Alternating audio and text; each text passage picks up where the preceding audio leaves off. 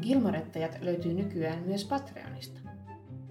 Mikäli Anskin ja Sannan jutut kutkuttaa, voit ostaa bonusjaksojamme pikkurahalla. Katsomme noin kerran kuussa elokuvan, johon Gilmoren tytöissä on viitattu, ja keskustelemme siitä vapaamuotoisesti. Tajunta siis virtaa ja juttu luistaa jopa notkeammin kuin varsinaisissa jaksoissamme.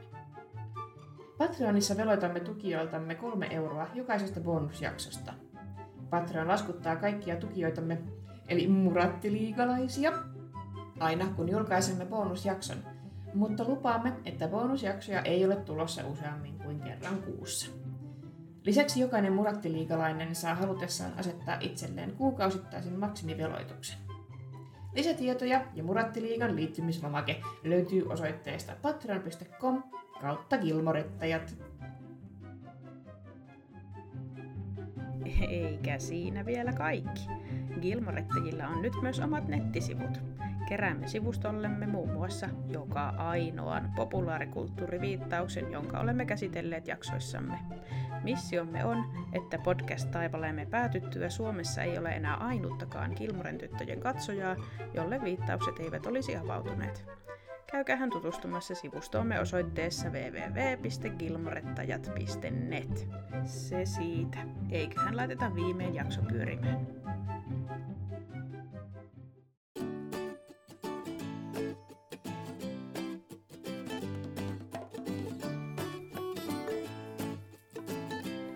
Hei, minä olen Anski. Minä olen Sanna. Ja me olemme Gilmorettajat. Tässä podcastissa katsomme Gilmorettajat uudestaan ja käymme sen jakso jaksolta läpi. Kyllä, kyllä, kyllä. Näin me tehdään vieläkin. Forever and ever and ever. niin, ainakin seitsemän kautta. Kyllä. ja sitten minisarja neljä jaksoa. Joo. Vai mitä? Kyllä, totta kai. Näinpä. Se pitää kanssa käydä läpi, vaikka ei haluaiskaan välttämättä. Kyllä, ehdottomasti. On niissä varmasti keskusteltavaa. No on, no jutun, jutun juurtahan siellä. Pelkkää lukekuppilaa. Mm. niin, kyllä. Nythän me ollaan katsottu sitten jo 15 jakso Gilmoren tyttöjen ekaa tuotantokautta. Eka kausi lähtyy loppuaan. Aika hurjaa. Mm, taas oli hirmu kiva jakso, tykkäsin. Tämä nyt kiinnitin huomiota, ne oli nyt sitten Daniel Palladinon kirjoittama jakso. Mä taidan tykätä hänen ö, kättenjäljestään, niissä on kivaa dynamiikkaa. Joo, mä tykkäsin kanssa tosi paljon. Minäpäs voin tästä kertoa, että mikä se jakso oli. Kerro pois.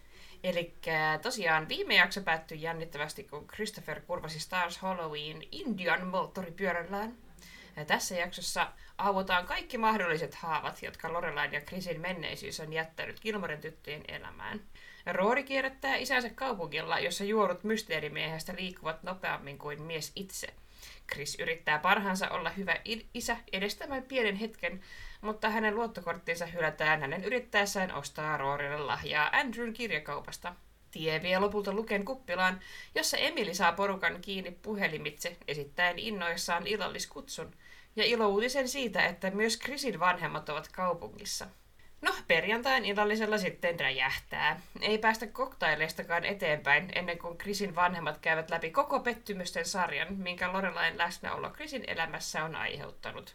Richard heittää Strobin ja Francinen ulos ja illallisseurue hajoaa eri puolille taloa. Nämä Lorella ja Chris löytävät itsensä vanhalta tutulta parvekkeelta, jossa yksi asia niin sanotusti johtaa toiseen. Seuraavana aamuna Lorelai tajuaa tehneensä Lukelle oharit. Hänenhän piti maalata se Luken kuppila. Hän juoksee pyjamissaan pyytelemään anteeksi ja joutuu kauhukseen näkemään Luken tietäväisen ja tuskaisen ilmeen. Takaisin kotona Chris yrittää kosia Lorelaita, ja Lorelai käy läpi kaikki ne syyt, miksi hän ei suostunut Chrisin kanssa naimisiin, kun tuli raskaaksi.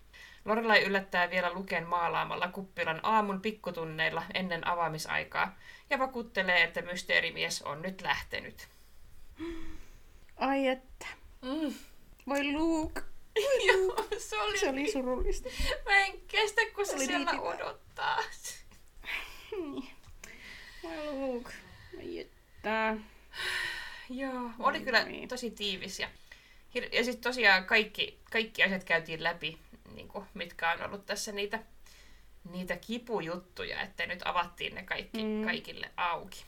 Kyllä, ja niin kun myöskin tuli tavallaan Richardin näkökulmaa nyt sitten ensimmäistä kertaa, että ei hän ole oikeastaan tässä tähän mennessä niin kuin, ottanut kantaa muuta kuin vähän silleen niin kuin, semmoisia snarky kommentteja heittänyt aina. Silloin tällöin Lorelaille ja vähän niin kuin piikitellyt niistä menneistä, mutta nyt se niin kuin ihan kävi silleen läpi, niin sekin oli mielenkiintoista, mielenkiintoista nähdä toinen näkökulma. Joo, kyllä. Hilja, hiljainen isä sieltä lähti puolustamaan perhettä, mutta sitten kuitenkin paskoi Lorelain päälle. Mm, niin, niin. Nimenomaan puolusti sitä perheen mainetta ja kunniaa. Oh, toi, tosta tulee niin Marttilan vibat, vaikka ei meillä ihan tollaista ole, mutta tollanen, tällainen niinku, siis Marttila se, mistä mä oon kotoisin, niin tota, siellä on vähän tommonen, että, että pitää aina miettiä, että mitä muut sanoo ja ajattelee, eli, eli tota, mm. se, sellainen, sellainen vipa tuli tosta. Aivan, aivan, kyllä, kyllä. Joo, jännä. No, palataan sitten vielä kuppilassa. Palataan. Sitten varmaan jatketaan Chiltonin matkaa. Chiltonin, meillä on hirveästi, hirveästi asiaa, niin Chilton! Sinne. Mä otin tähän tällaisen tosi pienen ja kevyen aiheen kuin demokraattinen ja republikaaninen puolue. Ja tähän tuli siitä, kun ne oli siellä perjantain illallisella ja Strobe ja Francine äh, sai Lorelalta sellaisen vittuilukommentin, että hän inhoaa George W. Bushia. Ja tosiaan selkeästi, selkeästi ovat republikaaneja Strobe ja Francine ja Lorelai tietysti demokraatti, niin sitä tämä, tämän sitten poimin. Ja tosiaan kaikki varmaan sen verran tietääkin, että Yhdysvalloissa on nämä kaksi valtapuoluetta, demokraatit ja republikaanit. Demokraatit on niitä sinisiä ja republikaanit punaisia. Demokraattinen puolue perustettiin noin 1828 ja se on nykyään maailman vanhin aktiivinen poliittinen puolue. Puolueessa on ollut useita eri suuntauksia, mutta erityisesti Franklin Delano Rooseveltin eli FDRin New Dealin jälkeen puolue on profiloitunut sosiaaliliberaaliksi työväen oikeuksia ajavaksi puolueeksi. Ja tämä New Deal oli FDRn lainsäädäntöpaketti, jonka tarkoitus oli taistella 1920 alkanutta vakavaa lamaa vastaan. Puolueen vasemmistolaisuus on paikoitellen korostunut viime vuosina, sillä demokraattinen sosialismi on alkanut saamaan taas kannatusta sekä äänestäjien että kongressin keskuudessa, vaikkakin sosialismi on käytännössä Jenkeissä edelleen kirosana ja tarkoittaa monille kommunismia.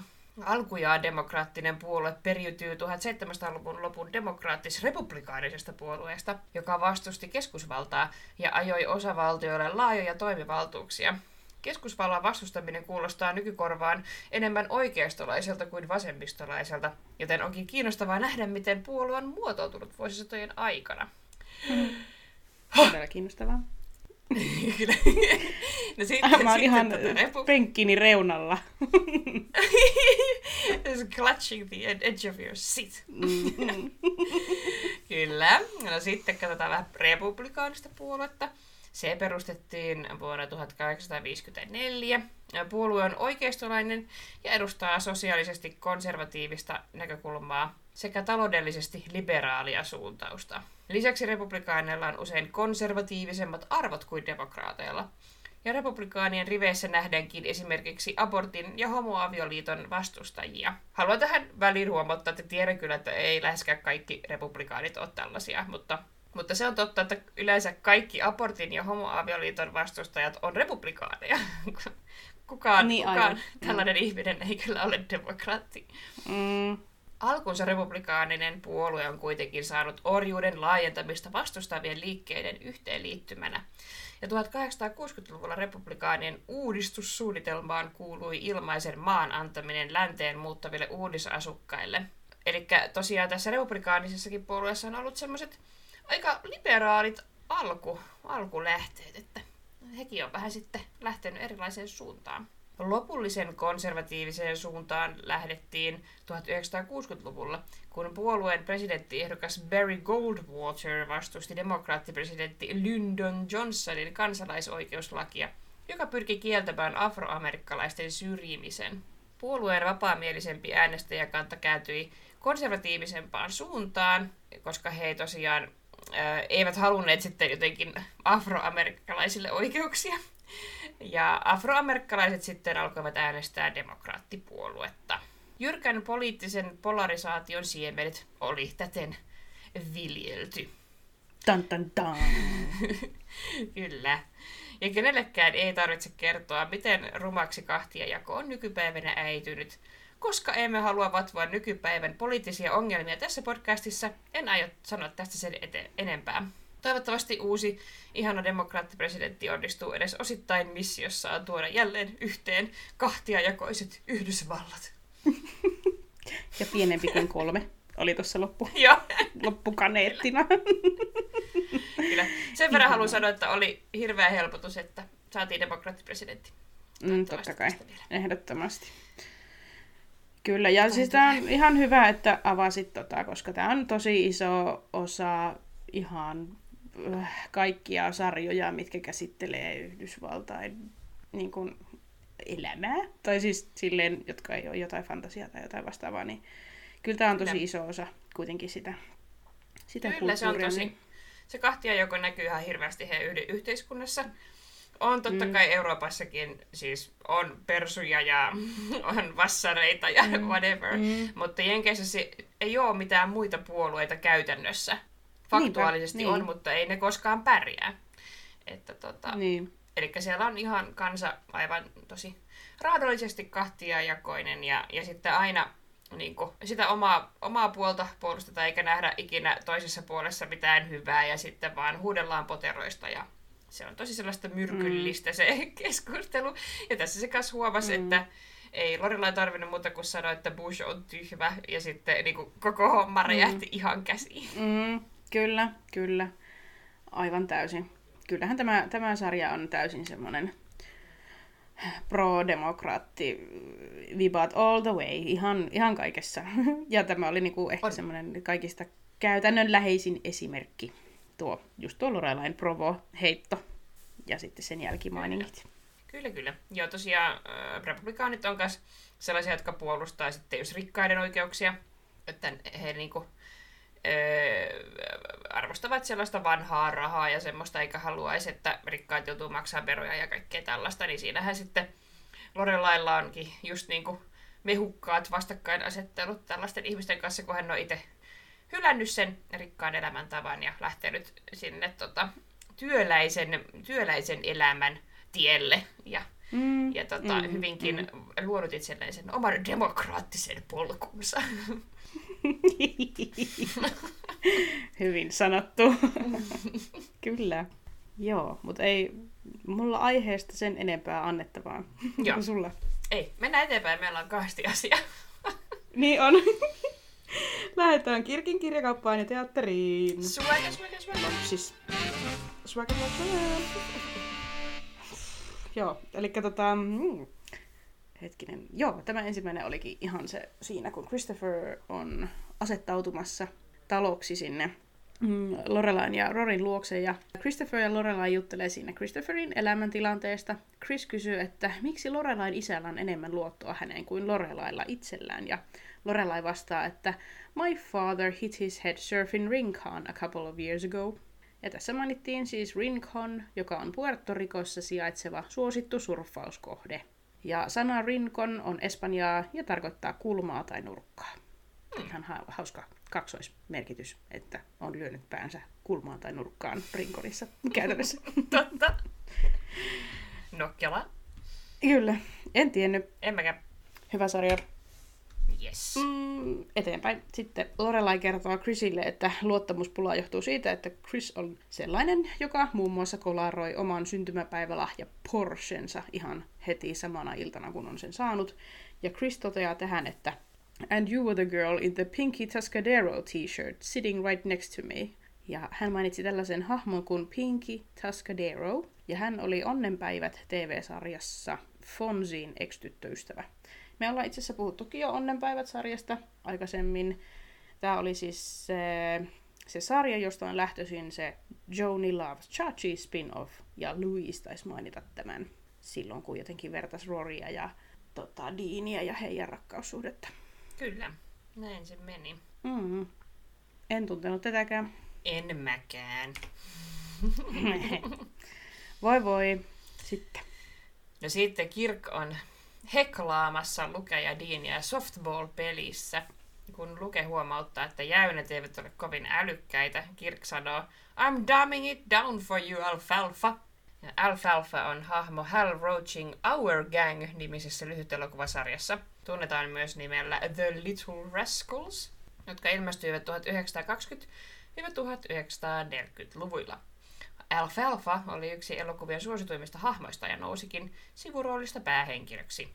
Alfalfalla oli koominen romanssi Darla Hoodin kanssa, ja Kirk tällä kommentillaan saattaakin viitata siihen, että Luke muistuttaa Alfalfaa, koska on niin ilmiselvästi kiinnostunut Lorelaista. Okei. Aika erikoinen. Mä en siis perehtynyt tähän yhtään. Mä odotin, että sä kerrot mulle, että mikä toi on toi al- alfalfa. Niin aika jännä. On aika jännä, joo. Mutta täytyy myöntää, että mä otin tämän Annotated Gilmore Girlsista, koska, Mm? koska Alfalfasta ei oikein, kun mä olisin, että onko se Alfalfa vai joku tosi tyhmä. Eikä No sit... se, siltä mäkin niinku ajattelin, että se on varmaan joku semmonen. Niin. Siis mä en löytänyt mitään, että se olisi mitenkään tyhmä. Niin sit mä luotin sit siihen Gilmore Girls. Annotated. Mm, joo. Mennään sinne. Mennään sillä, jos jollakin on parempaa tietoa, niin korjatkaa ihmeessä. Mutta en tosiaan niinku tiennyt alfa-alpasta, etkä vissiin sinäkään, niin laitetaan tästäkin pistettä sitten sarjan lempoon. Kyllä. Näin on.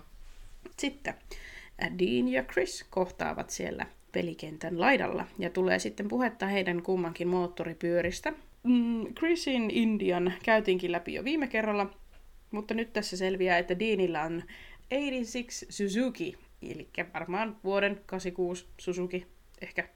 En tiedä, ei varmaan vuoden. Ei se voi sitä tarkoittaa, en mä tiedä moottoripyöristä mitään. En mäkään tiedä. Mutta siis Suzuki on japanilainen moottoripyörien, mopojen, autojen ja perämoottorien valmistaja. Näin on. Voiko se olla jotain hevosvoimia? 86 Suzuki. En tiedä. Mutta haluan Suzuki-pisteen, koska tiedän brändi.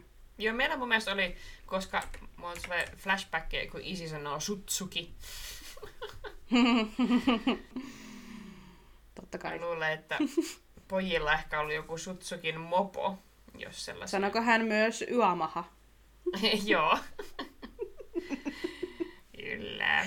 Totta Ja, kai. ja pö, pösö, peugeot. Tietenkin pösö. Joo. Mutta se saa varmaan Pösö. kaikki, kaikki suomalaiset sanoa pösö. niin, kyllä. Varmasti. Oo. Mut joo, otettiin nyt ekat pisteet sitten siitä. Nice. Joo, no sitten Lorelai saapuu majatalolle. Suki utelee kotitilanteesta.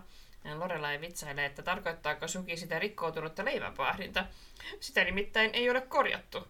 It's been cold Pop-Tarts for a week. It's like a damn Dickens novel. Ja Charles Dickens tietenkin oli 1800-luvulla elänyt ja vaikuttanut englantilainen kirjailija.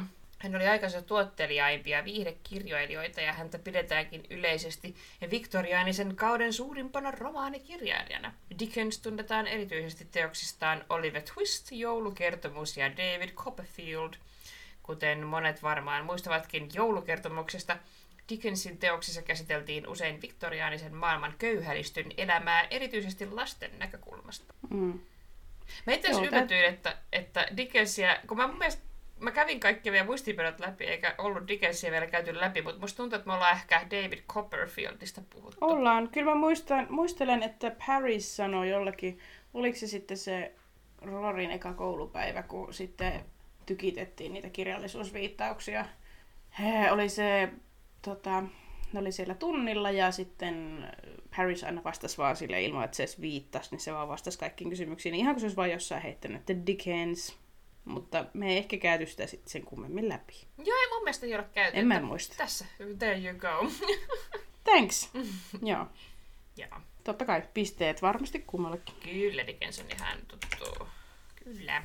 Sitten, äh, piti muuten sanoa tuossa aiemmin, niin mä nyt sanon tämän nyt, kun mä muistan, niin kun oli toi just se softball-peli, missä Kirk oli heklaamassa, niin siis Kirk oli aivan ihana Joo. siinä, etenkin kun hän oli silleen, että I'm getting a page, ja lähtee juoksemaan, voi kestä. Joo, Kirk alkaa olla jo Kirk tässä kohtaa. Niin alkaa. Kyllä, joo. Se on ollut tähän mennessä vähän semmoinen niin kuin, vähän niin kuin oddball vaan ja niin kuin just semmoinen, että neni, neni, neni. Nyt täytyy tehdä näin ja nyt se rupesi niin kuin jotenkin en mä tiedä, sille hyppimään nenille silleen kirkmäiseen tyyliin. Joo. Se on vähän sellainen, että se aiheuttaa hankaluuksia vähän joka paikassa. niin nyt tää oli semmonen hetki. Ja se oli ihana. Se on niin turhaa. Minkä takia se on niin hauskaa, kun se menee sinne heklaamaan tai lukee ja diiniä. niin, niin. Hauskaa. Joo, mutta tota, sitten eteenpäin. Lorelai on tosiaan sitten siellä majatalolla ja kertoo Sukille tunteistaan Christopheria kohtaan. Hän kertoo näin. This man knows all my secrets. All of my bad girl moments happened with him. My worst fashion choices, my big hair days, the wearing of the Bonnie Bell lip smackers around my neck. It was all with Christopher.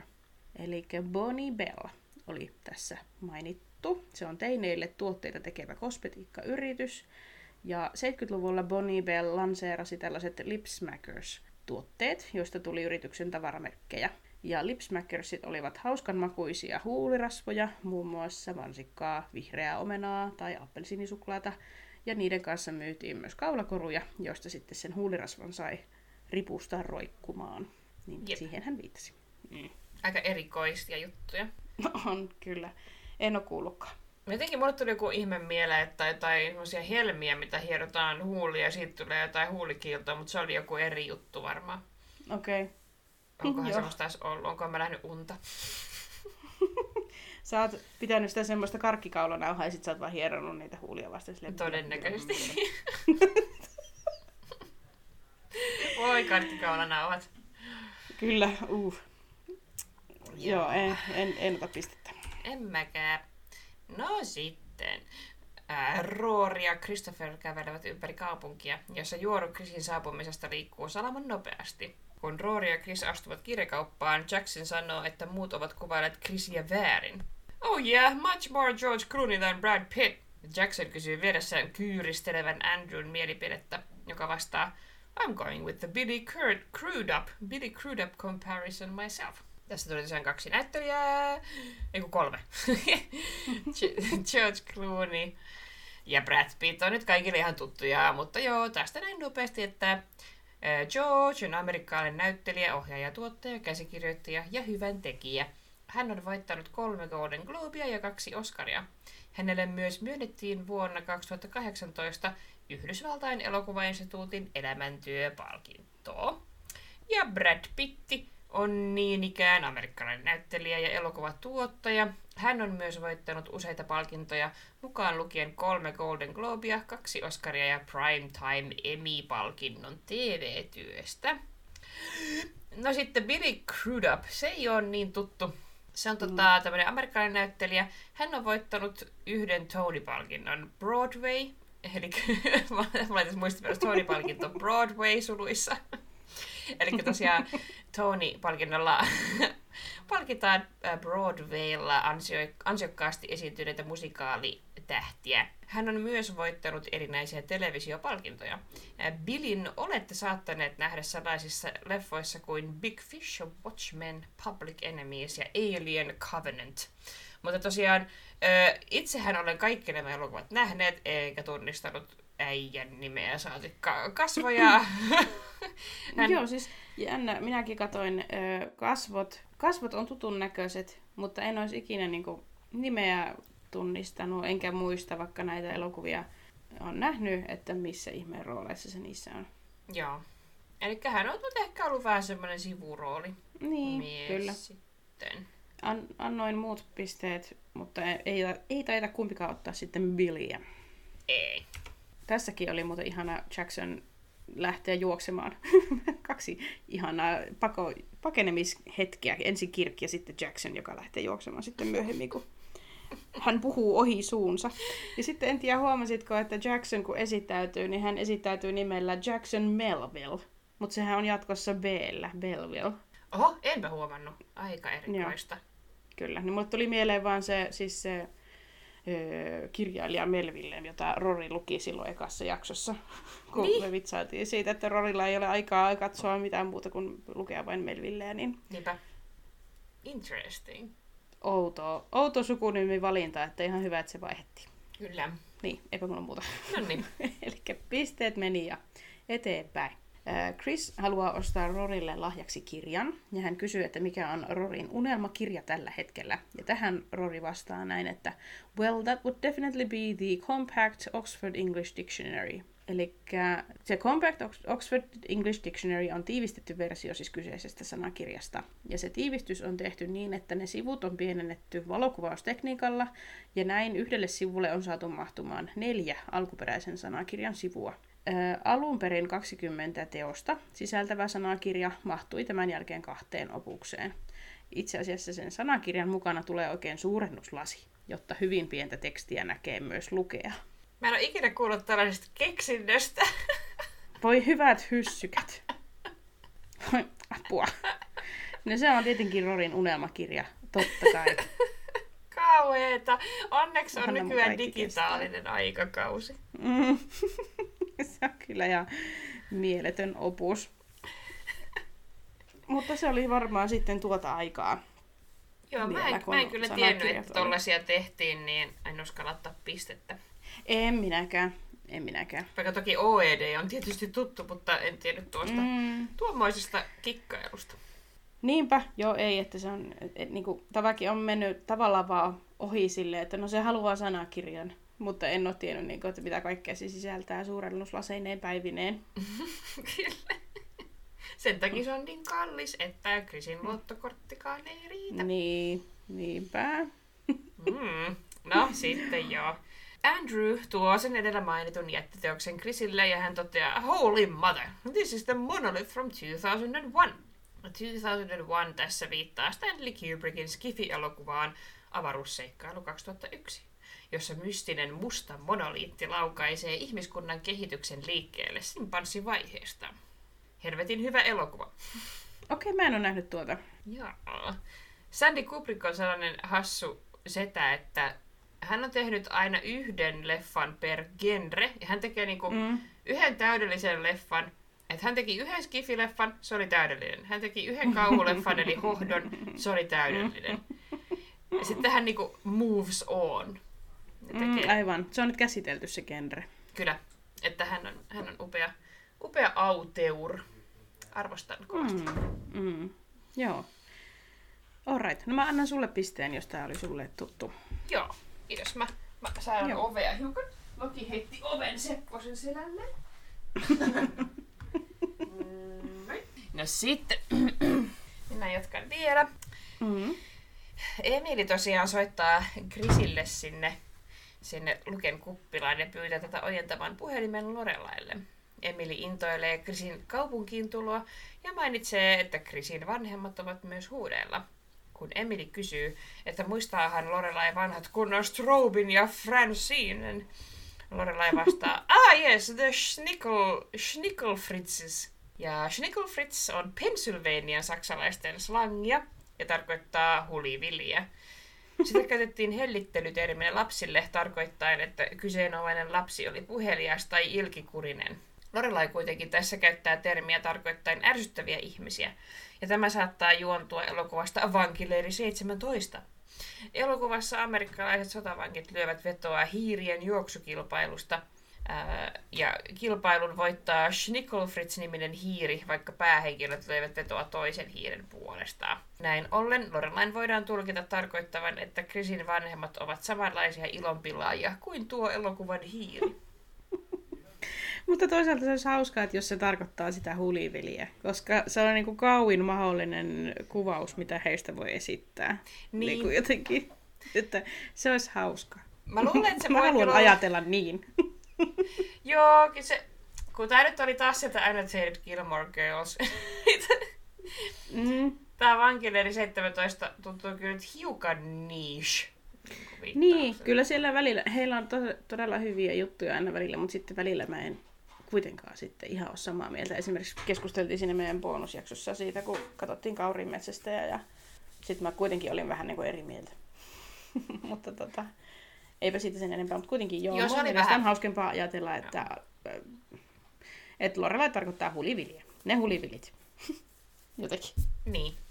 Ehkä mennään kuitenkin sillä. Joo, kuulitte nyt molemmat näkökulmat, mutta tosiaan niinku, Ehkä se olisi vähän hassu vitsi, jos oletetaan, että kaikki katsojat tietää elokuvan vankileiri 17.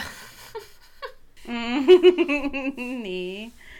Että kuitenkin... Ei. Mutta to, to, haluan vielä sen verran viitata siihen meidän bonusjaksoon, koska siinä on meidän bonusjaksossa, joka on joskus tulossa johonkin, kerrotaan joskus, Mm.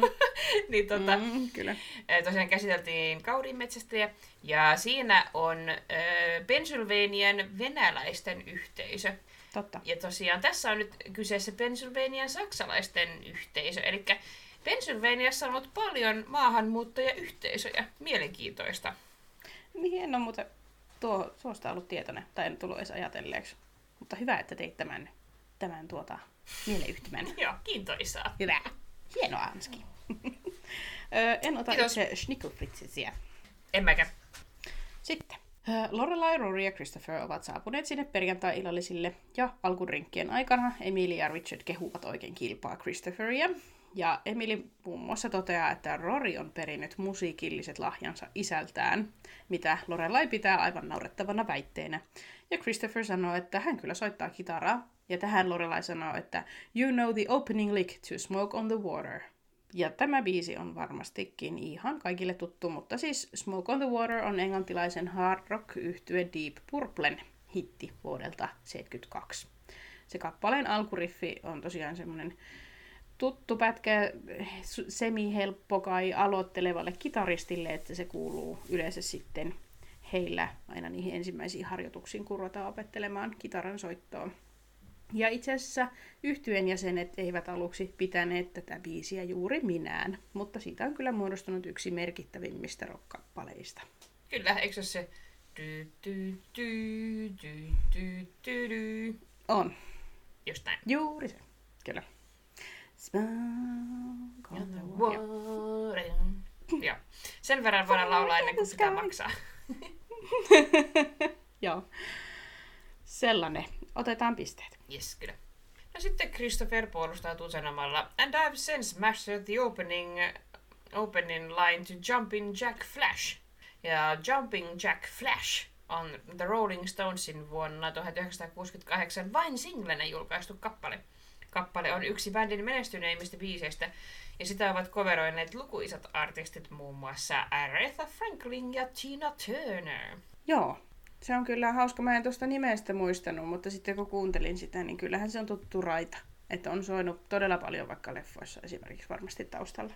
Mä en kyllä taas tiedä yhtään. Jaksitko siitäkin sanailla muutaman sävel? En mä, en mä varmaan osaa. Ota nyt. no worries. Mm. Se on enemmän niinku sitä, että sen tunnistaa siitä riffistä ja sitten se tulee sitten siinä se Jumpin Jack Flash, mutta Okei, no worries. ehkä mä, ehkä mä en ota, kun mä en pysty nyt tässä tarjoamaan enempää, niin en ota tästä pistettä. No niin, en mäkään. Joo. Richard liittyy keskusteluun sanomalla, että I'm a Chuck Berry man myself. Ja tässä mainittiin Charles Edward Anderson, eli Chuck Berry, joka oli yhdysvaltalainen kitaristi, laulaja ja lauluntekijä. Berry oli rock and roll musiikin tärkeimpiä kehittäjiä suosionsa huipulla vuosina 55-58. Ja hän on kirjoittanut monta klassikoksi noussutta äh, kappaletta. Berry toimi keskeisenä innoittajana 60-luvulla esiin nousseelle rokkareiden sukupolvelle, etenkin brittiartisteille kuten The Beatlesille ja The Rolling Stonesille. Ja sitten taas me, nuorempi sukupolvi, ollaan varmasti kuultu Berryn musiikkia muun muassa eri elokuvissa, kuten Pulp Fiction. Eli siinä se kohtaus, missä John Travolta ja Uma Thurman tanssii siinä, tai ne osallistuu siihen tanssikilpailuun, niin siinä soi Chuck Berry. Mm, Semmoinen biisi kuin you, you Never Can Tell. Semmoinen vähän niinku twistibiisi, tai... Mm, mm, kyllä. Se la vie, se la vie, pölö, pölö. Joo, just se. Jotain. Enää viisaa vielä osa se. Joo, ja sitten ainakin Roll Over Beethoven on hänen käsialaa, ja sehän soi tietenkin Beethovenissa. Voi Beethoven. Mm. Että kyllä nyt sitten tästä Chuck Berry pisteet. Vai mitä? Kyllä mäkin otan, joo. Sitten Lorelai naurahtaa tähän ja purskauttaa melkein juoman suustaan. Ja hän sanoo, että ei olisi koskaan voinut kuvitellakaan, että isä sanoo pitävänsä Chuck Berrystä. Ja Richard sanoo, että Berry oli kyllä kova juttu hänen kouluaikoinaan, ja Lorelai tarkentaa, että so we're talking pre my dingaling. ja My Dingaling on Dave Bartholomewn vuonna 1952 kirjoittama kappale, ja Chuck Berry on coveroinut sen vuonna 1972. Ja siitä tuli itse asiassa hänen ainoa lista ykköspiisinsä Yhdysvalloissa. Ja kuten saatatte arvata, niin kappaleen sanat ovat kaksimieliset, minkä vuoksi monet radiokanavat eivät sitä suostuneet aikanaan soittamaan. Kappaleen kertoja saa lahjaksi isoäidiltään lelun, joka on kaksi narussa roikkuvaa hopeapalloa. Ja sitten se kertoja leikkii sen lelun kanssa koulussa ja vähän joka tilanteessa, eikä hellitä siitä oikein ikinä otettaan. Ja se kaksimielisyys korostuu toisesta säkeestä eteenpäin, kun sen lelun tilalle voisi ihan yhtä hyvin korvata sanan kikili. Kikili! My dingaling! Tää on kyllä hauska kohta, mä tykkään tästä niinku vittuilusta, mitä Lorelai Richardille heittää. niin, niin, ja toinen ihan pokkana vaan, I believe I am. Mm. Ihan niinku unfazed. Ihana. Äh, Tää ei ollut tuttu. Ei mullekaan. Joo. Hyvä sarja. No sitten, Nyt tykitetään viittauksia kyllä tässä kohtauksessa. kyllä, on taas tiivistä settiä. No sitten Richard ja Emily muistelevat, kun Lorelai ja Chris esittivät heille suloisen shown. Chris muistaa Lucy Schroeder, You Laying on the Coffee Table.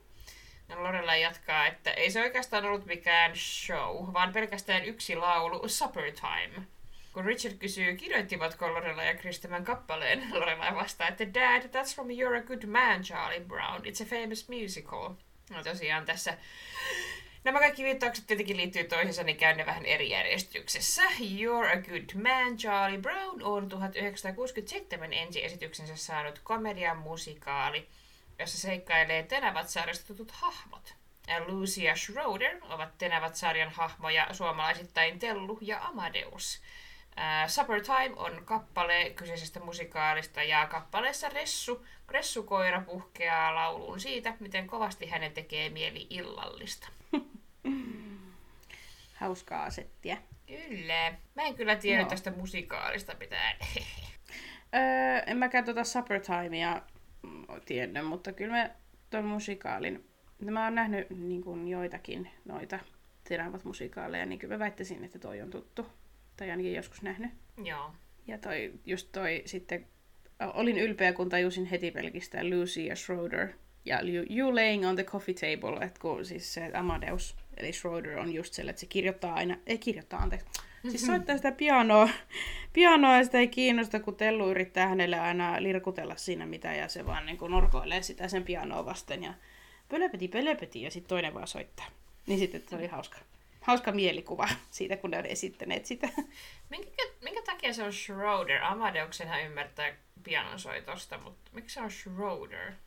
No, olisiko se siis niinku käännetty kotouttaen Amadeukseksi, koska suomalaiset tajuaa. Mutta ehkä Schroederkin on sitten joku, Iso säveltäjä tai... niin, jota suomalaiset ei tunne. Että sitten se on käännetty kotouttaen Amadeukseksi, koska, Joo. koska suomalaiset osaa yhdistää sen Mozarttiin. Varmastikin näin. Joo. Mm. Näin väittäisin. Mutta tota, haluan itse ottaa, mä laitoin Lucy ja Schroeder samaan, sitten Supper Time ja sitten You're a Good Man, Charlie Brown. Niin mä, jä, mä jätän Supper Timein pois, mutta mä muut haluaisin ottaa. Anna mennä. Mitäs sä? Mä en tarvii mitään noista pisteistä. Mitä? Aa, I don't need them. en mä tajunnut mitään noista. Selvä. Joo, olen saattanut vahdota Tenavista joskus jo aikaisemminkin, kun oli se, se toi, mikä se oli, se vitsi, kun että Michelle sanoi, että to me you are the teacher in the Charlie Brown cartoon tai jotain. Mm, se, missä meillä oli meidän ensimmäinen äänitehosta. Kyllä. Se oli Kyllä, hienoa. Kyllä, kyllä. Oli. Yritetään saada lisää äänitehosteita joskus. Kyllä. Joo, no sitten Stro, Straub. Straub. Straub. Straub. kunnossa, saksalainen vai mitä ne oli? niin. Straub ja Richard odottavat siinä Rorin sanovan jotakin älykästä. Se oli ihan hirveä tilanne, oh, kun Rory oli sille on the spot. Mut kuitenkin. Eli tota, Richard on siinäkin hassut, että Roryhan pystyy väittelemään sunkaan mistä vaan. Ja Rory on hädissään ja Lorelai to the rescue möläyttää, että I hate President Bush. He's stupid and his face is too tiny for his head and I just wanna toss him out. Eli George Walker Bush on Yhdysvaltain 43. presidentti ja hän oli virassa vuosina 2001-2009. Republikaani Bush oli ennen presidenttikauttaan Texasin 46. kuvernööri. Selkeästi demokraatti Lorelai vastustaa tässä siis republikaanipresidenttiä ja haluaa provosoida Chrisin republikaani vanhempia. Näinpä. Näinpä, kyllä. En ole tiennyt, että George W. Bushin keskimmäinen nimi on tosiaan Walker. En mäkään ennen tätä tiennyt. Se oli vain silleen George W. Bush, koska ne ajat vielä mm. muistaa itse. Voi mitä, voi mitä pehmeitä niin kuin vaahtokarkki-aikoja, jolloin George W. Bush oli se pahin presidentti. Niinpä, kuvitellaan. Kuvitellaan. Oh, ihana, ihana menneisyys siellä karkkimaassa. Joo, toi on kyllä hauska toi. Ja sitten kun Francine siinä sanoikin, että eh, his face is too tiny for his head. What kind of a thing is that to say? niin tää on niinku tavallaan just silleen, että kieltämättä vähän niinku, että what? totta, totta. Lorelaimainen sellainen, että tämä asia ärsyttää minua. Anski saattaa heittää joskus vähän tollasia Joo, vasta- kyllä, kyllä. vastaavia. Mä heitän tollasia, myönnän. Tämä hauska juttu oli. Tietenkin pisteet otamme Kyllä. President Bushista. Oltiin silloin ihan tuntevia ja tiedostavia ihmisiä, kun hän oli vallassa. Oltiin. Kyllä, ja muistan, muistan ne vaalit kyllä silloin 2009. Kyllä se oli, se oli. Mä itse asiassa just olin yliopistossa enkkua opiskelemassa, niin meillä oli ihan vaalivalvojaiset. Mm, Ja totta, Joo. se oli jännittävää. joo. Se oli jännittävä aika, kyllä. Jippistä peppistä. Öö, Lorelain provosoiva kommentti saa Christopherin vanhemmat tuohtumaan, ja etenkin Ukko Heiden arvostelee kovin sanoen Lorelaita. If you had attended a university as your parents had planned, and as we planned in vain for Christopher, you might have aspired to something more than a blue-collared position. No, tämä ei varsinaisesti ole populaarikulttuuriviittaus, vaan enemmänkin kielikuva. Eli blue collar on äh, tosiaan blue, blue collar, collar position on duunarihommia, jotka vaativat yleensä vielä fyysistä työtä, esim. raksatyö, varastointi, tehdastyö, siivoojat ja niin edelleen. Vastaavasti white collar work tarkoittaa toimistossa tietokoneen ääressä tehtävää työtä, ja pink collar work taas hoiva- tai opetusalan työtä. Tällä heitolla Ukko Heiden halusi siis väheksyä sitä, millaiseen työnkuvaan Lorelai on päätynyt, kun on kerännyt vain majatalossa töissä. Mm, vaikka eihän Lorelai missään nimessä ole blue collar Ei. Positionissa, vaan hän on white collar Hän on management. worker. niin, Management ei Mutta- ole ikinä blue collar. Ever. niinpä. Joo. Että kyllä nyt heitetään alentavaa settiä. Kyllä, tässä, tässä näkyy just tämä ö, republikaanien ruma, ruma puoli. Mm, kyllä, heidät on kyllä kirjoitettu vaan niin mahdollisimman vastenmielisiksi kuin olla ja voi. Nimenomaan. Mutta tulee kiva, Mut kiva semmoinen kontrasti, että Emily ja Richard näyttää ihan kivalta heidän vieressä. Kyllä, kyllä, ehdottomasti, kyllä. Eihän Juuri nekään näin. tyytyväisiä missään nimessä tilanteeseen ole, mutta kyllä, kyllä he on sitten ylpeitä Lorelai. No, vähän pieni spoileri, mutta sitten kun Lorelai valmistuu sieltä business ja kaikkea, niin he on ihan ylpeitä Mm. ja ei, ei, niinku, ei vaadi sellaisia asioita kuin nämä Strobe ja Francine tuntuvat vaativan. Joo, joo kyllä. Ja sitten just se, että niinku, ää, historiaa sivuun ja tavallaan niinku, tilanne on mikä on, mutta niinku, se ne ei niinku, kohdista sitä Roriin millään tavalla toisin kuin Straub ja Francine. Nimenomaan, joo. Hirveitä paska-ääliöitä. Ihan hirveätä pörseilyä, ei mitään järkeä. Blah, mutta blue collared position oli tuttu Oli kyllä. ilmaus. Kyllä.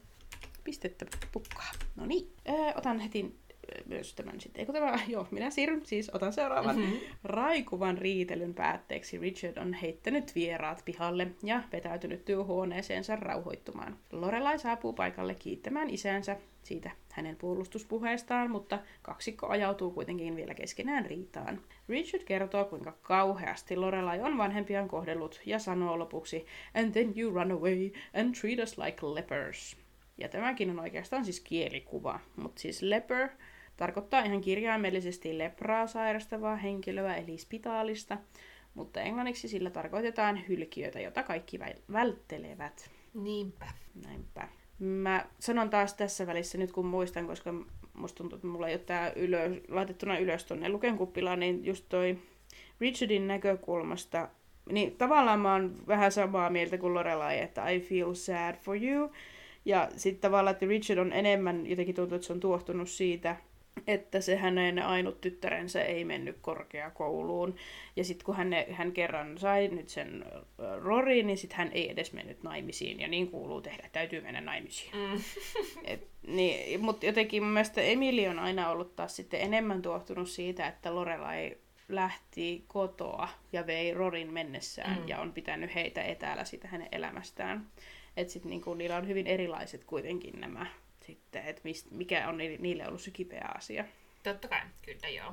Mm. Ehkä tälle yleistään, karkeasti yleistään miehelle semmoinen tietty muotti elämästä on tärkeämpi ja naiselle sitten se, että menettää sellaisen niin kuin osallisuuden oman lapsensa elämään. Mm. Niinpä, kyllä. Mutta tulipahan sekin sanottua. Ja Leper oli tietenkin tuttu juttu. Kyllä, minäkin tiesin. yeah. No sitten Christopher löytää Lorelain tämän vanhan huoneen parvekkeelta. Hän koittaa piristää tätä sanomalla, että seuraavalla kerralla kun sama seurue kokoontuu, kaikille tulee tehdä ruumiin tarkastus aseiden varalta. Lorelai jatkaa, että kaikilla on varattava suukapulat. Ja Christopher viimeistelee vitsin sanomalla Employ six individual cones of silence. Cone of Silence on eräänlainen äänieriö, joka esiintyy jenkkiläisessä 60-luvun komediasarjassa Get Smart, eli Salainen agentti 86. Sarjassa Maxwell Smart käyttää äänieriötä keskustellakseen salaisista asioista komentajansa kanssa. Äänieriö tai sellainen hiljaisuuskupu laskeutuu katosta keskustelukumppanien päälle ja kenenkään muun ei näin ollen niin pitäisi kuulla heidän puhettaan. Näin on. Joo, mä muistan nähneeni noita. On. Oho. Mulla meni viini väärään kurkku.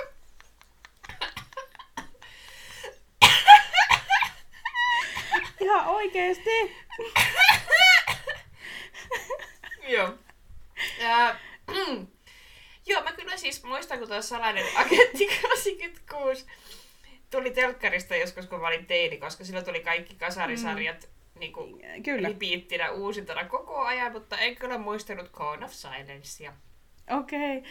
Joo, mä saan ehdottomasti kiittää tästä mun enoani, joka rakastaa tällaisia vanhoja sarjoja. Niin tota, hän halusi ehdottomasti, me hengattiin tosi paljon silloin kun mä olin nuorempi, niin, tota, mm, niin me katsottiin yhdessä muun muassa pulmusia ja Öö, mitäs kaikkea? No tää oli yksi niistä, tää sellainen Agentti 86. Ja sitten on jäänyt mieleen ainakin, kun sillä oli niitä eri vaatekappaleissa oli puhelimia ja sitten hän aina sanoi näitä, että, että aa, vanha kunnon mm, agentin siluetti verhoissa temppu ja näin. Ja sitten tämä oli yksi niistä tämä Cone of Silence ja nehän ei ikinä toiminut ja ai että. Joo, se, mä muistin kyllä semmoisen, että se oli semmoinen hassu, hassunkurinen, hullunkurinen sarja, mutta joo, en voi ottaa pistettä, kun ei Cone of Silence. Ei.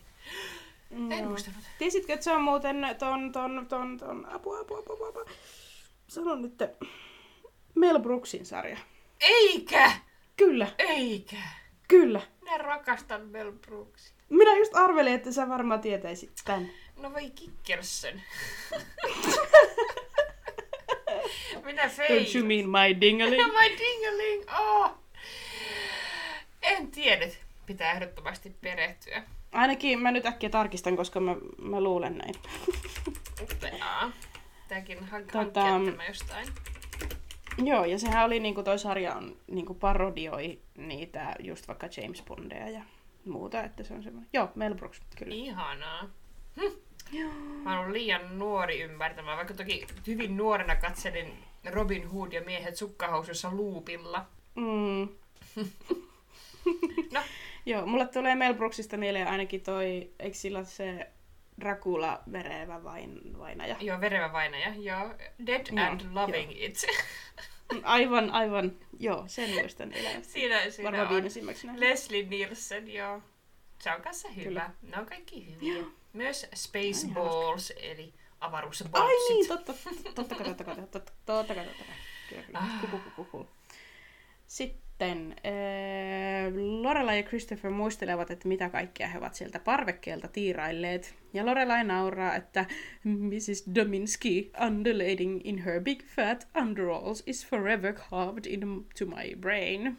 Eli underalls oli tässä mainittu. Se on yhdistelmä alushousuja ja sukkahousuja. Niitä on myyty Pohjois-Amerikassa ja Meksikossa vuodesta 76 ainakin 90-luvun alkuun saakka. Ja niiden funktio oli siis se, että ne häivyttäisi, kun on sellaiset niin kuin semi-ihomyötäiset housut jalassa, niin ne häivyttää sitten alkkareiden näkyvän rajan. Katselin muutamia aivan huikeita mainoksia. Kannattaa mennä YouTubeen ja laittaa, että Underwall Commercial. Aivan hi- huikeita settiä.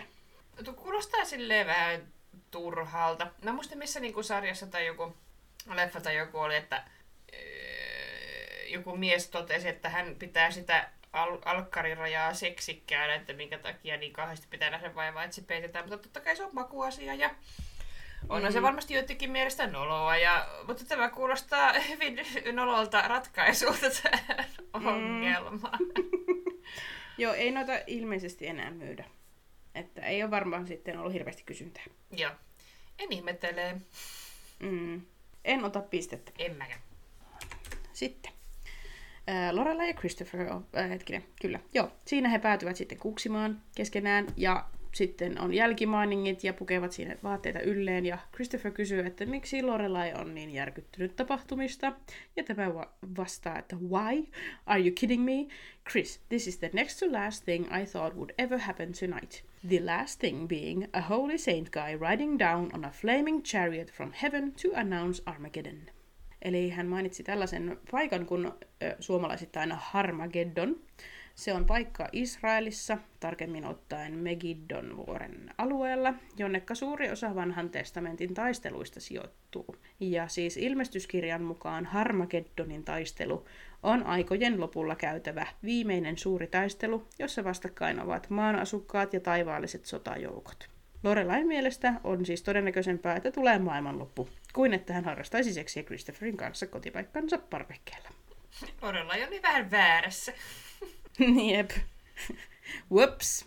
Että hivenen taas äh, hänellä lähtee tuota pikkusen liiottelun puolelle, sanotaanko näin, mutta hauska. Ja sokea taas itselleen. Mutta joo, mu- mulle tulee mm. Tästä mieleen mun yksi lemppari stand-up-koomikko Eddie Izzard, joka, Mm. mm. tota, joka heitti läpän, että Armageddon on Australiaa ja tarkoittaa Armageddon out of here.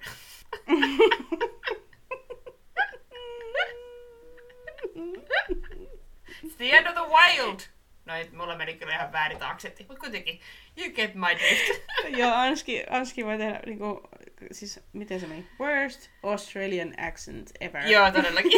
en osaa yhtään. Mutta toi oli hyvä toi. Armageddon out of here. Joo, se oli hyvä. se on, se on hyvä. Kyllä. Joo. Mutta joo, Armageddon oli totta kai tuttu. Öö, pitää tietenkin nopeasti mainita myös upea öö, Bruce Willis-elokuva Armageddon. mä tiedän, kaikki muut pitää sitä paskalla leffana, mutta mä itken aina ihan kauheasti, kun mä katson sen. Okei. Okay. Joo, en mä oikein pidä sitä. Katsotaan. Ei. Oi voi. Ei, ei. No joo, Mutta me otan pisteen. mistä tätä joo? No sitten kotiin päästyään Lorelai vetää Roorin sivuun, yrittää vakuuttaa tyttärensä siitä, etteivät heidän perseilyt liity mitenkään häneen. Äh, Seulta tuli taas. Okei, okay. tällä kertaa minä otan kissani vaatekaappiin. Hetki vain. Mausi, mausi. Mi- mille hyllylle sinä oikein haluat? Sinnekö sinä haluat? No niin. Ah, niin siis hän halusi mennä vaatekaappiin. Joo. Hän tarvitsi apua, kun hän on vähän surkea.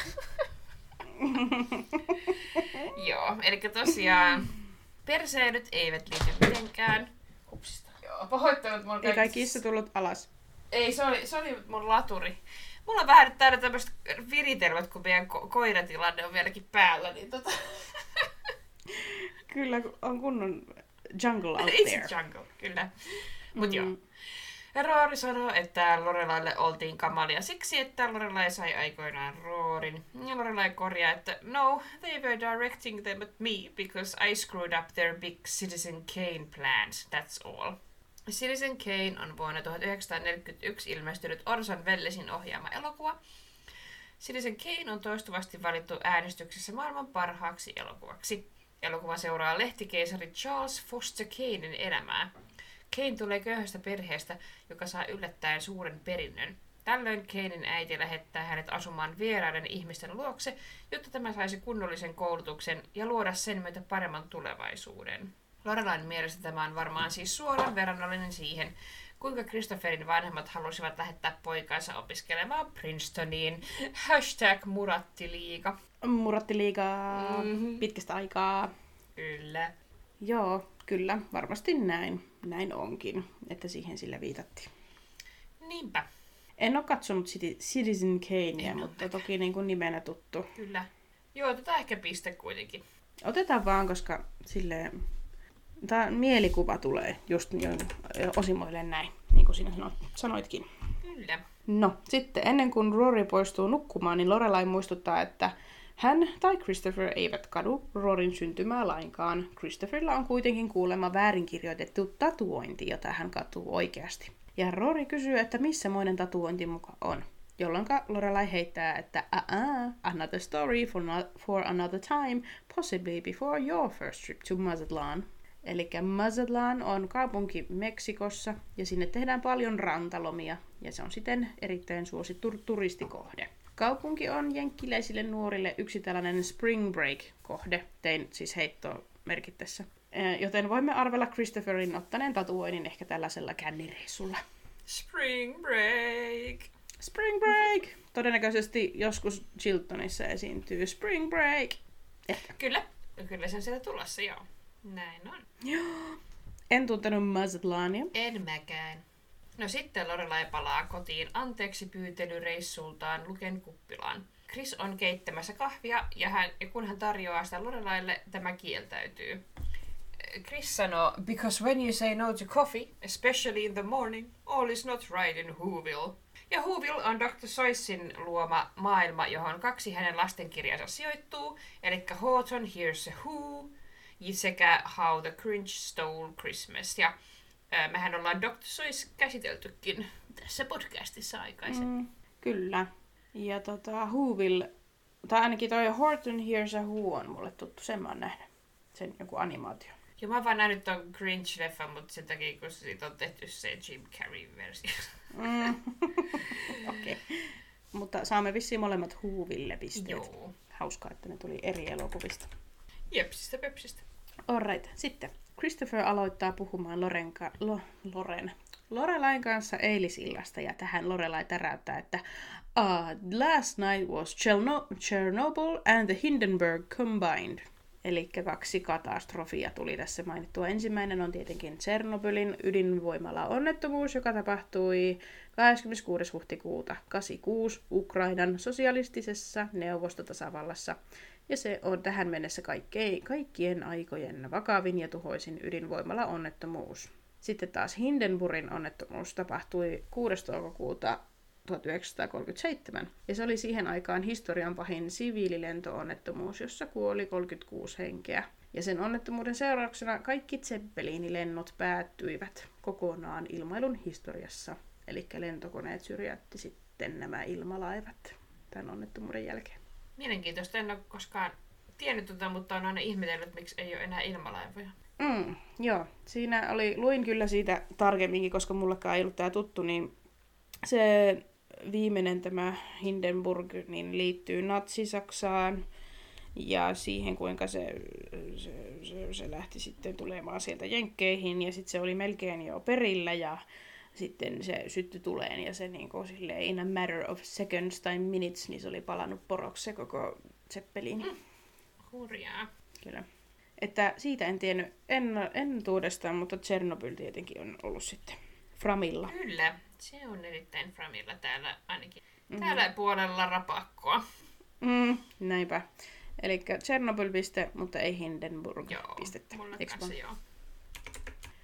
Sitten otankin tuon seuraavan vielä, eli Lorelai tarkentaa, että hänen isänsä oli lähellä lyödä toista ihmistä, ja lisää, että My father has probably only hit another man in college, wearing boxing gloves and one of those Fred Mertz golden gloves pullover sweaters. Ja Christopher kysyy, että häh, Fred Mertz? Johon Lorelai taas tarkentaa, että I love Lucy, Fred Mertz.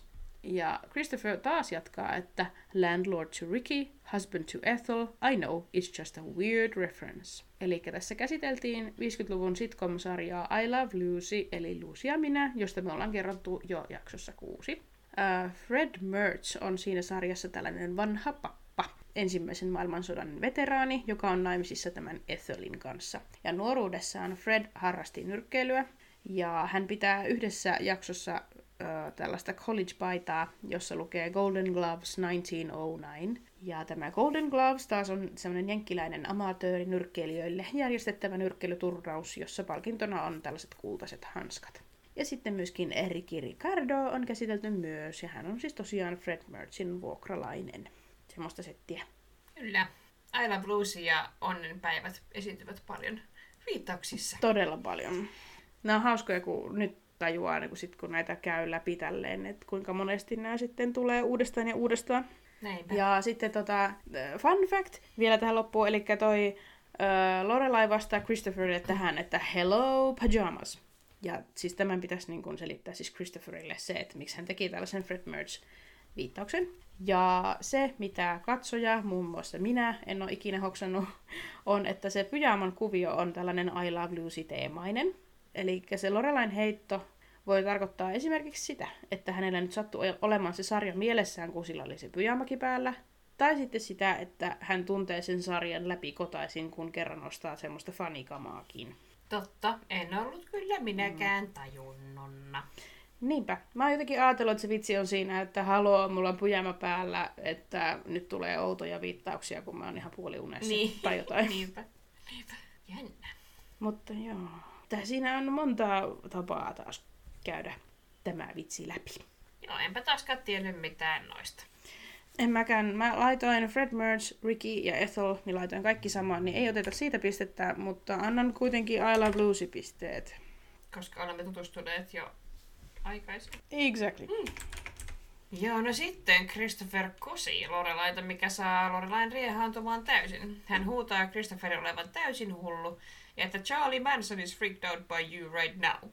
Ja Charles Manson oli yhdysvaltalainen rikollinen. Hän johti 60-luvulla nuorista koostunutta kulttia Manson Family, joka syyllistyi useisiin murhiin. Manson suunnitteli ja määräsi murhat tehtäviksi, mutta ei osallistunut tappamiseen itse. Ja tästähän minäkin olen kertonut jo aikaisemmin, koska meillä oli apua, mä unohdin sen, sen nimen, mutta se yksi nainen, joksi, apua, ää, toi, toi, toi, toi, Tristin tulee vittuilemaan Roorille siellä tanssiaislippujonossa. Ja Roori ehdottaa Tristinille treffiseuraksi tätä yhtä Manson Mm, totta. Familyn jäsentä. En nyt muista tätä nimeä, mutta joo, silloin, Mm. silloin mä äh, vedin sen pitkän puheen siitä, että pitää tutustua tähän ennen kuin katsoo äh, elokuvan Once Upon a Time in Hollywood. Mut joo. Mm. Joo, joo, kyllä. Mä oon nyt perehtynyt tähän, mutta en ole vielä katsonut elokuvaa, mutta jäi kans mulle mieleen, mieleen se sun paasaus. se oli hyvin, hyvin, hyvin syväluotaava ja hyvin paljon kertova. Hän on siisti, siisti, siisti mm, rikollinen. LSDllä, LSDllä manipuloi perheensä aivoja. Okay. Se oli jännittävää. hyi, hyi, Mutta joo, tiesin hyi, tämän. hyi. Minäkin nyt tiesin, kun Anski on tästä nyt niin paasannut. Ö, Sitten, oh, sorry, ota vaan, seuraava. Mm, joo, mulla oli vielä tämä, että Lorelai ja Christopher väittelevät kovaäänisesti, ja Christopher väittää olevansa yhtä kypsä aikuinen kuin Lorelai. Lorelai puuskahtaa kauhuissaan, What? The Offspring is your favorite band. Ja The Offspring on Kaliforniassa 84 perustettu punk rock bändi. Yhtye oli yksi suosituimmista punk 90-luvulla, ja suurimpia hittejä tuolta ajalta ovatkin muun muassa Come Out to Play ja Pretty Fly for a White Guy. Mm-hmm. Näin on. Eli give it to me, baby. Joo, nyt se tuli. Sä lauloit sitä jo aikaisemmin. Joo, niinpä. Nyt se tuli. Niinpä. Kyllä, tuttua kauraa. Kyllä. Laitan tosta noin ja sitten aloitan seuraavan. Eli Christopher puolustautuu tähän sanomalla, että So, you're into Metallica. Eli Metallica. Ei paljon esittelyjä kaipaa, mutta kerrotaan nyt kuitenkin. Eli tämä kalifornialainen metallibändi perustettiin vuonna 1981 ja Bändin kolmatta albumia Master of Puppets on pidetty yhtenä raskaimmista ja vaikutusvaltaisimmista thrash metal-albumeista. Yhtyeen tunnetuimpia kappaleita ovat muun muassa Master of Puppets, One, Enter Sandman ja Nothing Else Matters. Ja sitten tota, Lorelai sanoo siinä, että Metallica on kyllä paljon parempi kuin Offspring, johonka Christopher puuskahtaa, että here we go, it's the same Black Sabbath riff all over again. Ja tämä Black Sabbath on myös käsitelty jo aikaisemmin, jaksossa neljä, kun Lorelai kielsi sitä harpunsoittaja Drellaa koveroimaan sitä bändin musiikkia majatalolla. Eli Christopherin mielestä Metallica käyttää Black Sabbathin riffejä uudestaan ja uudestaan, mutta siinä nyt ei varmaan sinällä ole mitään ihmeellistä, jos se uudemman metallibändin musiikki on ottanut vaikutteita kuitenkin ikään kuin saman genren pioneerilta. Ja sitten taas Lorelai väittää, että The Offspring käyttää vain yhtä sointukulkua, johon kirjoitetaan uudet lyrikat ja kutsutaan taas sitä lopputulosta sitten uudeksi sinkuksi. Mutta en usko, että tämäkään saman sointukulun hyödyntäminen on mitenkään tavatonta rock- rockbändeillä. Niinpä. Näinhän se menee. Mm. Mutta ihan hauska väittely kyllä. Mm. oli. Toi on yksi mun suosikeista. se oli taas, että nähtiin vilaus teini, teini-ajan Krisiä ja Lorella. Kyllä, juurikin sellainen. sellainen. Ei voi olla, et sä voi väittää noin, kun sun lempibändi on tuo. Mm. Mikään, mitä sanot, ei voi pitää paikkaansa. Mm. Hassut. Mm. Mutta tota, tuttuja bändejä tietenkin. On kyllä. Meille. On kyllä. No sitten Christopher kysyy Lorelalta, mitä viime yö heidän välillään oikein tarkoitti. Lorelai huokaa ja vastaa, It meant that Jose Cuervo still has amazing magical powers. Ja Jose Cuervo on meksikolainen tekilä, jota Lorelai ja Christopher naukkailivat parvekkeella. Mm-hmm. Tämä on kyllä hauskaa, että tämä ei ole ainut kerta, kun tota, Lorelai joutuu ongelmiin joutuaan tekilää. ja, ja tota, tässä se nyt ei kai kun muutaman napsun ottanut niin sit se on jo heti silleen valmista kauraa. Niin, vaatteet lähtee pois päältä. niin, niin, ei, ei, menetti kaiken hallinnan omaan itseensä. Uaa, mitä tällä tapahtuu? Se on hauska. Mulle tekillä sitten taas on ollut aina sellainen elämän eliksiiri, että joskus kun on vaikka juonut, mun, mun siis lempi, lempi asia tekilasta kertoa on aina se, kun join 12 tuntia putkeen, aloitettiin keskipäivällä, jatkettiin keskiyöhön ja siitä sitten vielä neljään. Sain niin kuin a second wind tekilan ansiosta, kun okay. sitten kun oli se 12 tuntia vedetty, niin alkoi vähän nukuttaa, niin sitten vedettiin tekilla shotit ja kummasti jakso jatkaa sitten sinne neljään. Joo, se on kyllä totta, että siitä saa virtaa. Mutta tota, mulle on tekillä tehnyt sellaiset, että me vedettiin, tota, mm, me vedettiin kahdet shotit varmaan sanoisin ehkä puolen tunnin tai vartin sisään.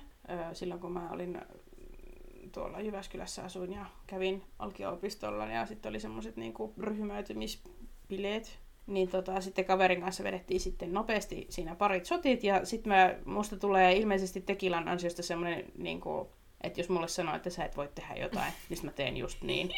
Mutta onni onnettomuudessa, niin mä satuin olemaan puhelimessa mun puolison kanssa, joka sanoi, että saat aivan naamat, että sä et varmaan pääse opistolle asti. Ja mä niin kuin samoilta jaloilta olin mä silleen, että no varmasti pääsen. Ja lähdin saman tien, mä en kertonut kellekään, että mä lähdin vaan takaisin kävelemään sitä opisto- opistolle yksin.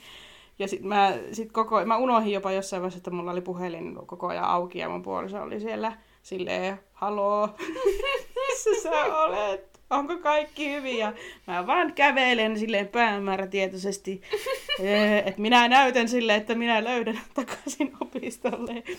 Ja sitten mä olin kaatunut semmoisessa helkkarin äh, tota, jyrkässä mäessä ja sitten yksi toinen opiskelija auttoi mut sieltä sinne mun dormiin ja Sitten mä, mä vaan unohdin, että mulla olisi tosiaan se puhelu, puhelu koko ajan käynnissä. Että tota, on saanut kuulla tästä jälkikäteen, että toinen siellä paniikissa, että kuuntelee, että mihinkä se päätyy, koska mun piti ylittää muun muassa sellainen silta ja kaikkea. Niin. Mutta hyvin meni.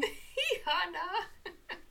Että sellainen kännitarina tähän sitten kaikille. Et mun ilta loppui tosi lyhyen. Sitten se kaveri, jonka kanssa mä siellä hengasin, niin hän oli yrittänyt vielä niin kuin, etsiä mua, että me oltaisiin otettu vielä kolmannet shotit siihen. Niin kuin, että se oli ehkä ihan onni onnettomuudessa, että mä lähdin pois. Shottien ottaminen on kyllä yleisesti aika vaarallista. Mm, kyllä. Oh, mutta nuorena sitä pystyi tekemään kaikenlaista. Kyllä. Mutta tämä, tämä nimenomainen brändi ei ollut kyllä mulle tuttu. Ei mullekaan. Ei ole meillä sitä. Sitten äh, Lorelai argumentoi, että Chris ja Lorelai eivät tunne aikuisia toisiaan. Ja Christopher ehdottaa, että he menisivät sitten naimisiin ja tutustuisivat vasta sen jälkeen toisiinsa. Ja Lorelai vastaa tähän, että That's very fiddler on the roof of you. Eli viulunsoittaja katolla mainittiin. Se on vuonna 1964 ensiesityksensä saanut musikaali, joka kertoo Venäjällä asuvasta juutalaisperheestä 1900-luvun alussa. Ja tämä perheen isä Tevye haluaa naittaa kaikki viisi tytärtään hyviin avioliittoihin sillä ajatuksella, että parit kyllä oppivat tuntemaan toisensa sitten naimisissa ollessaan. Joo. Siitähän se Tämäkin tota Sunrise, tota, tulee myöhemmin. Sunrise Sunset-biisikin kertoo tällaisesta, tällaisesta rakkaudesta, joka niin kuin tulee mm. sitten vasta elämän myötä. Joo. Se on kyllä hauska. Mä oon nähnyt sen joskus. Sen, siitä on joku filmatisointi tehty, olisiko 70-luvulla? Ehkä. Joo. Niin tota, mä oon sen kattonut. Se on ihan kiva. Joo, mä en oo varmaan kokonaan kattonut, mutta toi pätkiä on nähnyt. Että Kilmoren tytöissähän tulee myöhemmin viulunsoittaja katolla produktio. Niin tulee, niin Jossa tulee. Spoiler, Kirk, Kirk näyttelee Teviä. Se on kyllä myös aika production, niin kuin Emily sanoisi. Kyllä, nimenomaan. Mutta joo, tiesin kyllä minäkin, mistä puhutaan. Joo, no niin, pisteet sitten molemmille. No sitten Christopher sanoi, että Rory saattaa olla hänen ainut mahdollisuutensa olla isä, johon Lorelaiva toteaa, että That's not true. If Tony Randall could crank one out in his 70s, you have decades left to spawn. Mikä on ihan upea lause. niin on. On, on. Mutta joo, to- Tony Randall on yhdysvaltalainen näyttelijä ja koomikko, joka näytteli muun muassa Felix Ungeria sitcom-sarjassa The Odd Couple josta keskusteltiin, keskusteltiinkin jo jaksossa 11. Randall meni 75-vuotiaana naimisiin 25-vuotiaan Heather Harlanin kanssa ja he saivat vielä kaksi lasta. Hih. Yikes. Nimenomaan, kyllä. En mä tiedä, olisinko mä muistanut Tony Randall. En mä. Ei. Joo. En muista, kyllä mä muistan, että me käsiteltiin toi The Odd Couple, mutta en tiedä sanoinko kai. Mä sanoin ehkä ne näyttelijät tai sitten en, mutta en muista. En muista. Voin antaa sarjalle piste. Kyllä. No niin, kuulkaas. Meillähän kaikki viittaukset on nyt käsitelty. Niitä oli 39 ja tällä kertaa kävi niin, että Anski sai 20. Mutta kun Anski ei ottanut Tenava-pisteitä, vaan antoi ne Sannalle, niin Sannalle 22. Hyvä Sanna! Ja sarjalle 16. Wow. Jei! Ihanaa tenavat. Ihanaa, ihanaa, ihanaa. Oikein hyvä. Pus pus. Semmoista. Oli, oli kyllä ihan hauskoja viittauksia, vaikka alkuun tuntui, että eihän näitä tiedä, mutta kyllä siellä oli ihan niin kuin, erittäin hyvää, hyvää ja semmoista niin kuin, oleellista käsikirjoitusta. Joo, erittäin tiivis, tiivis ja koherentti pakkaus tämä. Oli. Näinpä.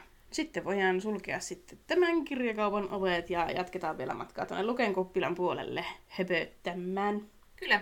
Jos siellä mm. saataisiin illallista, kun Richardin ja Emilin illallinen peruuntui. Niinpä. Rorillekin annettiin vain jotain kylmää jotain. Miksi ei Rorille voinut antaa lämmintä ruokaa, kun se oli kerran valmista? Miksi piti antaa kylmää ruokaa? Mut Tulipahan nyt tässä jo aloitettua keskustelemaan näköjään. Rapsit Emilille, että se osasi antaa jääkaapista ruokaa. Joo. Niin ehkä se ei sit osannut käyttää mikroa. Niin en mä usko. Onko niillä mikroa? Ehkä niille ei oo, koska ne varmaan syö kaiken tuoreena. Niin, totta kai. Ja sit jos ei syö, ei kai ne mitään tähteitä syö tollaset. Ei, ei, ei, ei. Niin. Joo, no en Mä mä tykkäsin hirveästi just Emilin ihanista lohdutussanoista Roorille. Mun on Mm, ihan pakko kyllä. kuotata, että Rory, I know you heard a lot of talk about various disappointments this evening, and I know you've heard a lot about it in the past, but I want to make this very clear. You, young lady, your person and your existence have never, ever been, not even for a second, included in that list. Se on kyllä niin ihana.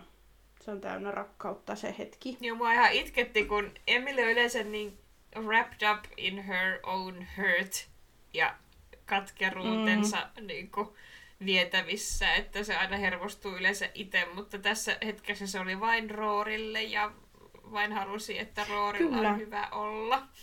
Joo, siis mun mielestä kukaan muu ei osannut käyttäytyä tuossa tilanteessa kuin, no Rory tietysti, mutta niin kuin Emilille bauspisteet Kyllä. tuosta illasta. Se oli vaan niin kuin...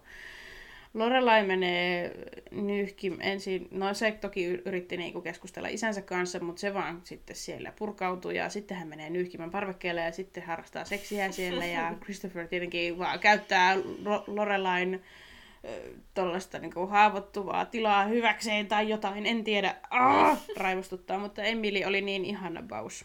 Oli kyllä. Se oli tosi liikuttavaa. Mm, kyllä.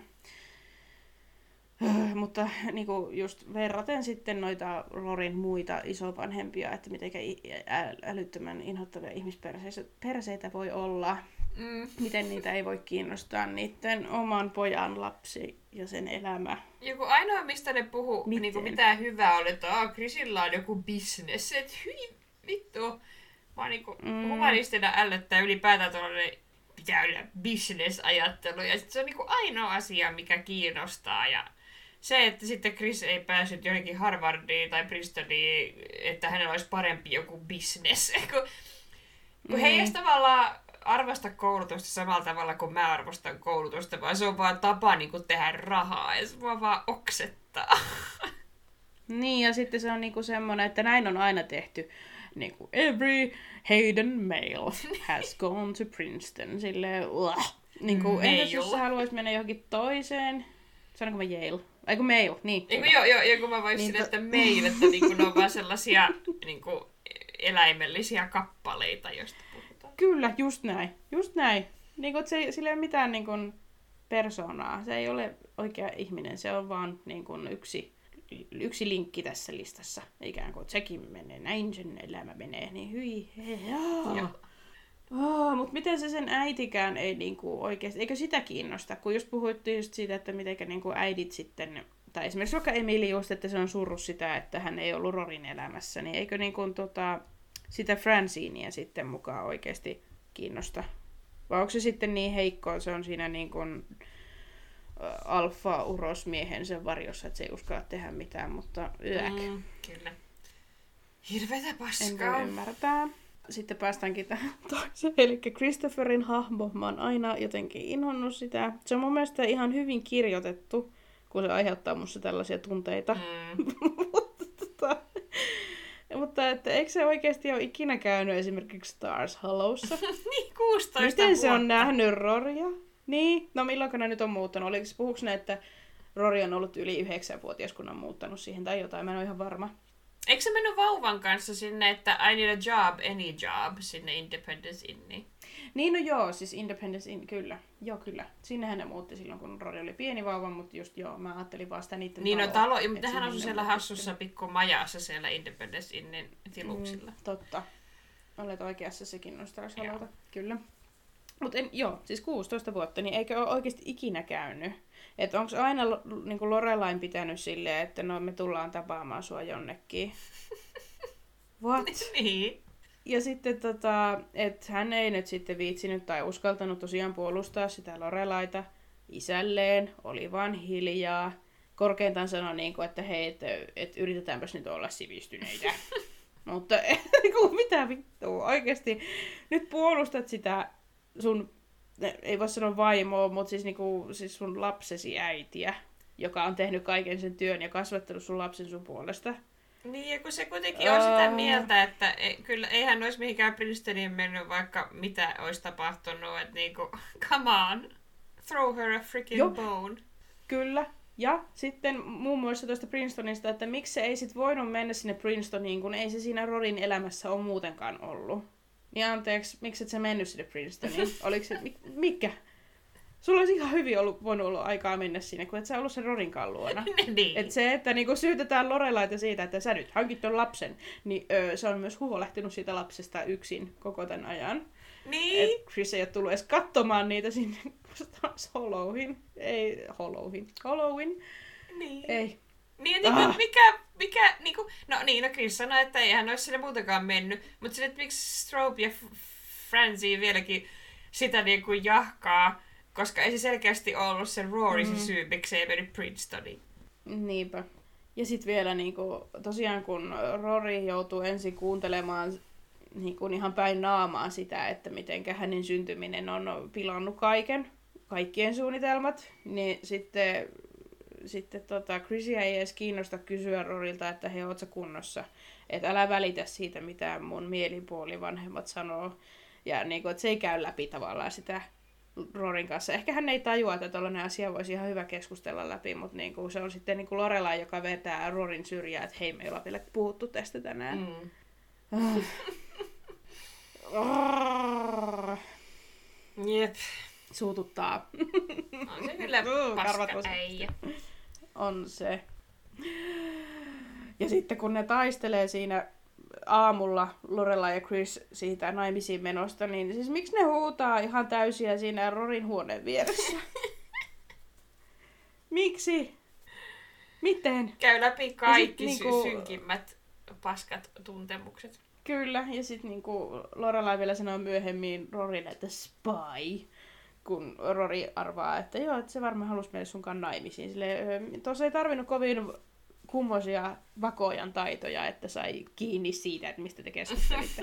Mm, mm. Ihan tämmönen classic erovanhempien piirre, että pitää huutaa silleen, että lapset kuulee.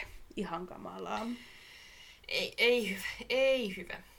Ei ollenkaan. Se on, se on niin sellainen classic saamaton äijä se Chris, että itselläkin on menneisyydessä kokemusta erinäisistä tällaisista ja se on niin sellainen, tuntee kyllä sen ahdistuksen, mikä semmosista niinku, Joo, joo.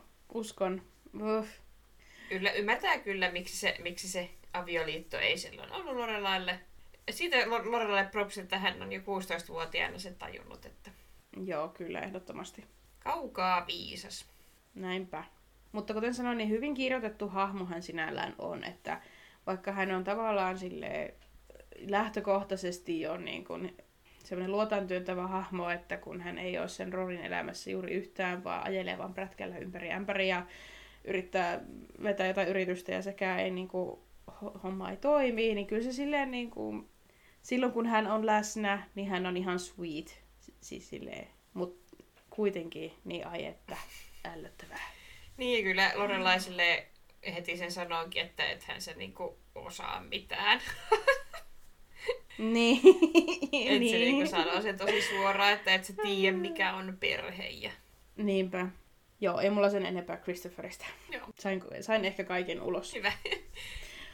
Tota, iloisempi aihe oli tosiaan, mä rakastin sitä nauruhepulia Sukin ja Michelin välillä, kun oli siellä majatalolla. Me ei edes tiedetä, mille asialle he nauroi, mutta se oli aivan ihanaa. Semmoista kujerrusnaurua. Joo, ihan hallitsematon kikatuskohtaus oli. Niinpä. Sitten Lorelai pilasi sen. Niinpä. Kyllä se toisen esiin. Et kuinka harvinaista, että teillä on noin hyvä meininki. Niin sitten se loppui heti. Ja sitten se loppui. Mut Joo, se oli tosi ihana, mm. Ihana, ihana hetki ja tota, tosiaan katsojillekin Mm. mm. yhtä yllättävä kuin Lorelaille. Näinpä, näinpä. Joo, no sitten mä voisin vielä Lukein taustasta vielä vähän kertoa tähän loppuun. Eli kuten mä oon jossakin aiemmassa jaksossa sanonut, niin tosiaan se Lukein hahmohan ei alun perin ollut suunniteltu niin, että se olisi semmoinen potentiaalinen seurustelukumppani Lorelaille. Ja itse asiassa se Lukein hahmo oli alun perin nimeltään Daisy. Ja siinä pilotin käsikirjoituksessa sen Daisyn vuorosanat on ihan samat kuin mitä ne siinä pilotissa nytkin on. Eli tota, Daisyn tilalle sitten ajateltiin vaihtaa sen takia mies, että sarja ei pursua pelkästään naishahmoja. Että vähän tasapainottaa sitä. dynamiikkaa ja sitten kun se vaihdettiin se sukupuoli, niin sen hahmon nimi oli ensin sitten Duke.